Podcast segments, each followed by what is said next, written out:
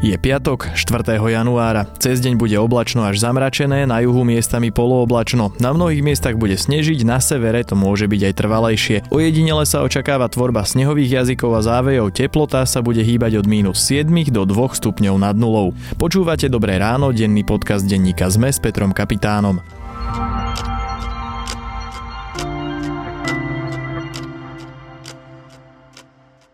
Krátky prehľad správ. Silné sneženie vo štvrtok skomplikovalo dopravu aj život na mnohých miestach na Slovensku. Kým na severe napadlo aj viac ako pol metra snehu a v niektorých obciach mali problémy s odpratávaním, dopravu v Bratislave už tradične obmedzilo aj pár centimetrov. Sneženie má pretrvať aj dnes.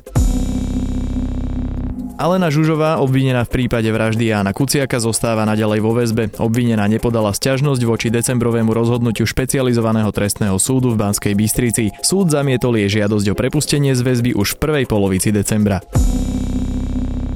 Ministerstvo školstva pochybne koncom roka 2018 rozdelilo vyše 33 miliónov eur na výskum a vývoj zo štátneho rozpočtu napriek tomu, že na tento účel má Slovensko k dispozícii stovky miliónov z eurofondov. Peniaze dostali aj celkom neznáme firmy, ktoré sa výskumu doteraz nevenovali. Globálny trh so smartfónmi upadá a výrobcovia potrebujú nový impuls, ktorý by naštartoval predaje telefónov. Vyplýva to z údajov spoločnosti IDC, podľa ktorej v 3. štvrť roku 2018 poklesol predaj o 6%. Ide už o štvrtý kvartál v rade s klesajúcimi predajmi. Slovenskí hokejisti do 20 rokov ukončili svoju púť na majstrovstvách sveta tejto vekovej kategórie v Kanade. Vo štvrťfinálovom zápase podľahli výberu Ruska vysoko 3-8 a na turnaji tak skončili na 8. priečke. Viac správ nájdete na webe zme.sk.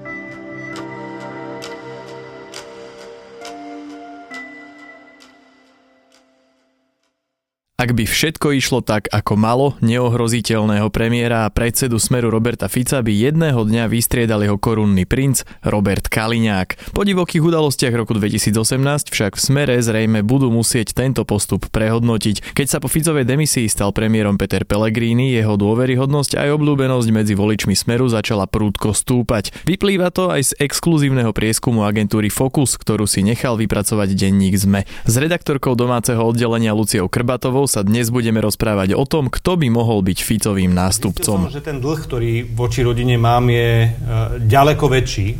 Znamená to to, že vlastne uh, v tejto chvíli uh, odchádzam z parlamentu a vlastne odídem z parlamentu, pretože je dôležité, aby som mohol naplniť tú časť, ktorú som za posledné roky mimoriadne zanedbal a ktorá po tom, čo som odišiel ako minister, ma nielen oslovila, ale... Robert Kaliňák pre televíziu Pravda vyhlásil, že odchádza z parlamentu. Lucia, je to prekvapujúce rozhodnutie? Myslím si, že pre väčšinu novinárov, ktorí sa pohybujú v parlamente, to prekvapivé až tak nebolo. Robert Kaliňák v takých neoficiálnejších rozhovorov s novinármi po parlamentných chodbách sám pripúšťal, že v parlamente zrejme nezostane až do konca volebného obdobia, teda do roku 2020. Naznačoval, že odíde zrejme skôr avšak nikdy teda nejak nenaznačil alebo nepovedal, že to bude už v podstate pred koncom roka 2018. O Kaliňakovi sa dlho hovorilo ako o tom korunnom princovi Smeru, teda akoby o človeku, ktorý by mal nejakým spôsobom nahradiť Roberta Fica na čele strany Smer. Má ešte Kaliňak šancu jedného dňa stať sa predsedom Smeru?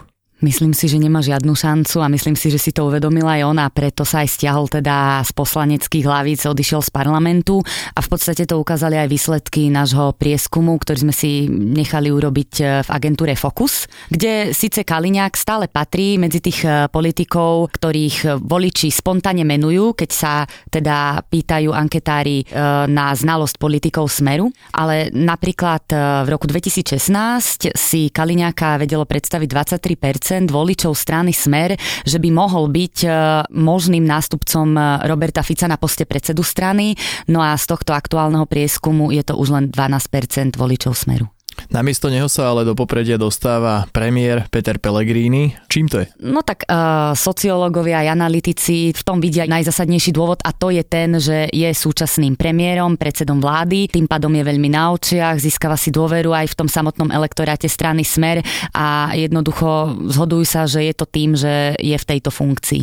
V kuloároch sa hovorí aj o tom, že Peter Pellegrini s Robertom Ficom nemajú úplne ideálne vzťahy, ale asi voliči to takto nevnímajú. Myslím si, že voliči to tak uh, asi nevnímajú a v podstate aj také tie signály a verejné vyjadrenia predstaviteľov Smeru sú v tej línii, že všetko je medzi nimi v poriadku. Ako sa Pelegriniho pozícia v Smere vyvíjala za posledné roky? Môžeme si to veľmi jednoducho porovnať, uh, čo sa týka tých meraní agentúry Focus. Napríklad v roku 2014, keď sa pozeráme na dôveryhodnosť politikov, tak uh, Peter Pellegrini mal dôveryhodnosť 60%, dôverovalo mu teda 60 opýtaných, teraz sa bavíme o voličoch Smeru. V súčasnosti je to 97%, čiže si e, veľmi polepšil a čo je aj zaujímavé, on sa už úplne dotiahol v tej dôveryhodnosti na Roberta Fica, ktorému tiež v súčasnosti verí 97% voličov strany, čiže sú úplne zhodne na tom.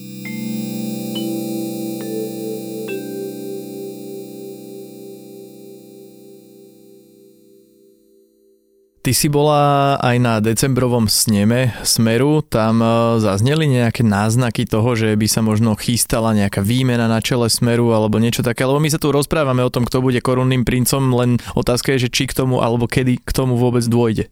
Predstavitelia Smeru vonok vôbec nič takéto nespomínali. Nedalo sa to usudzovať ani z tých e, príhovorov, ktoré jednotliví predstavitelia strany mali. A dokonca dosť viditeľné na tom, že Robert Fico stále je jednotkou v strane. Bolo aj, že jeho príhovor na tomto sneme trval takmer hodinu, ak sa nemýlim 3 čtvrte hodinu to bolo. A Pellegrini vystúpil, hoci je súčasný premiér, až v rámci takého bloku, kde vystupovali hostia a trvalo to asi 10 minút. Čiže aj tu bolo také očividné, že ten primhral Robert Fico. A keď aj pri tých rozhovoroch aj s takými bežnými členmi strany, ktorí tam prišli ako delegáti z rôznych okresov. E, sme sa ich teda pýtali, že ako to vidia oni, tak stále sa zhodovali v tom, že Robert Fico je najlepší predseda Smeru. A dúfame, že aj keď by sa mu to podarilo, čo mu držíme palce, že asi aj to, čo hovorí, to aj bude plniť. A držíme mu palce, nech žije Fico.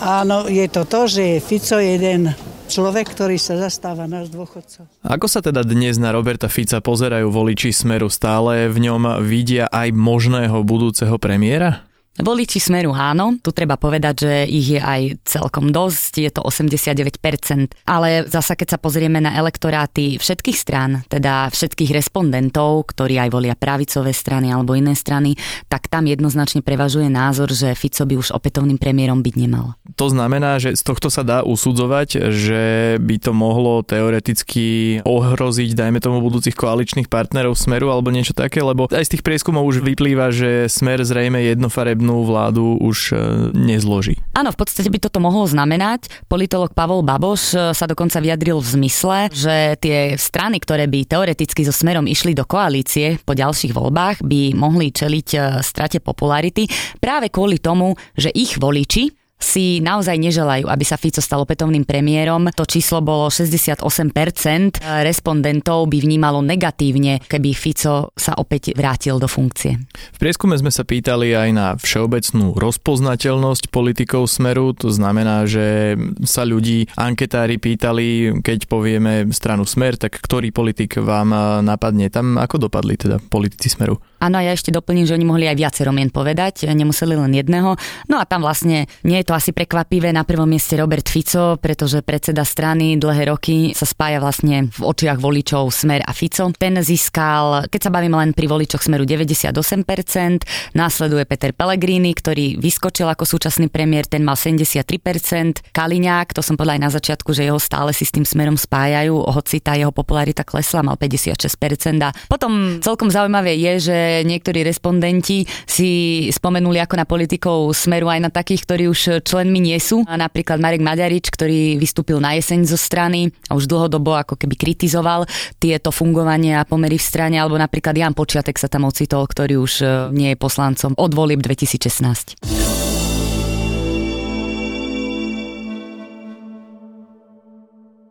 Prieskum sa zameral aj na to, kto má podľa ľudí šancu nahradiť smer, teda či je tam nejaká nová politická sila, ktorá by mohla sa dostať do popredia. Toto dopadlo ako?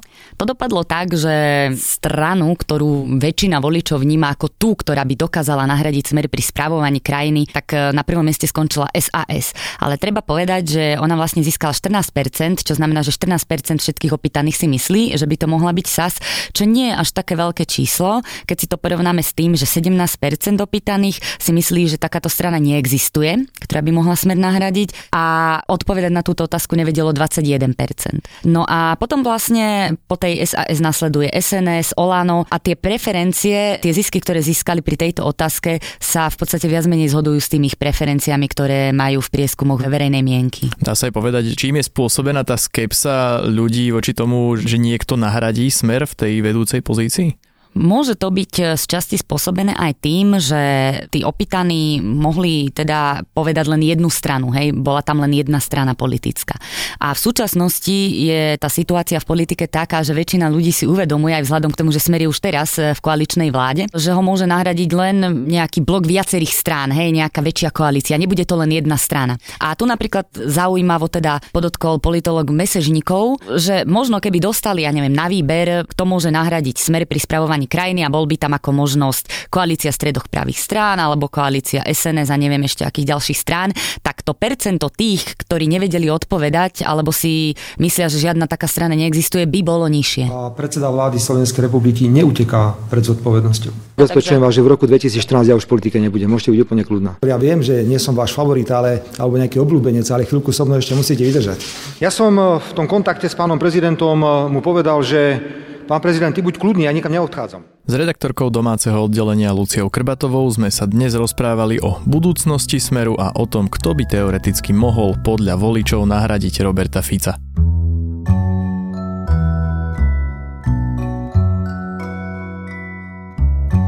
To je na dnes všetko, želáme vám krásny deň. Počúvali ste Dobré ráno, denný podcast denníka ZME s Petrom Kapitánom. Podcast Dobré ráno pre vás každý týždeň pripravujú moderátori Zuzana Kovačič-Hanzelová, Tomáš Prokopčák, Peter Tkačenko a Peter Kapitán a za produkciu Jozef Matej, Dávid Tvrdoňa, Matej Ohrablo. Dobré ráno nájdete každé ráno na titulke ZME, v dennom newsletteri ZME alebo sa prihláste na bezplatné odoberanie každého dielu vo vašej podcastovej mobilnej aplikácii. Dobré ráno si môžete každé ráno vypočuť vo vysielaní Trnavského rádia, Nájdete ho aj na streamovacej službe Spotify, Apple podcastoch, Google podcastoch alebo vo vašich domácich hlasových asistentoch. Všetky diely nájdete na adrese zme.sk lomka Dobré ráno.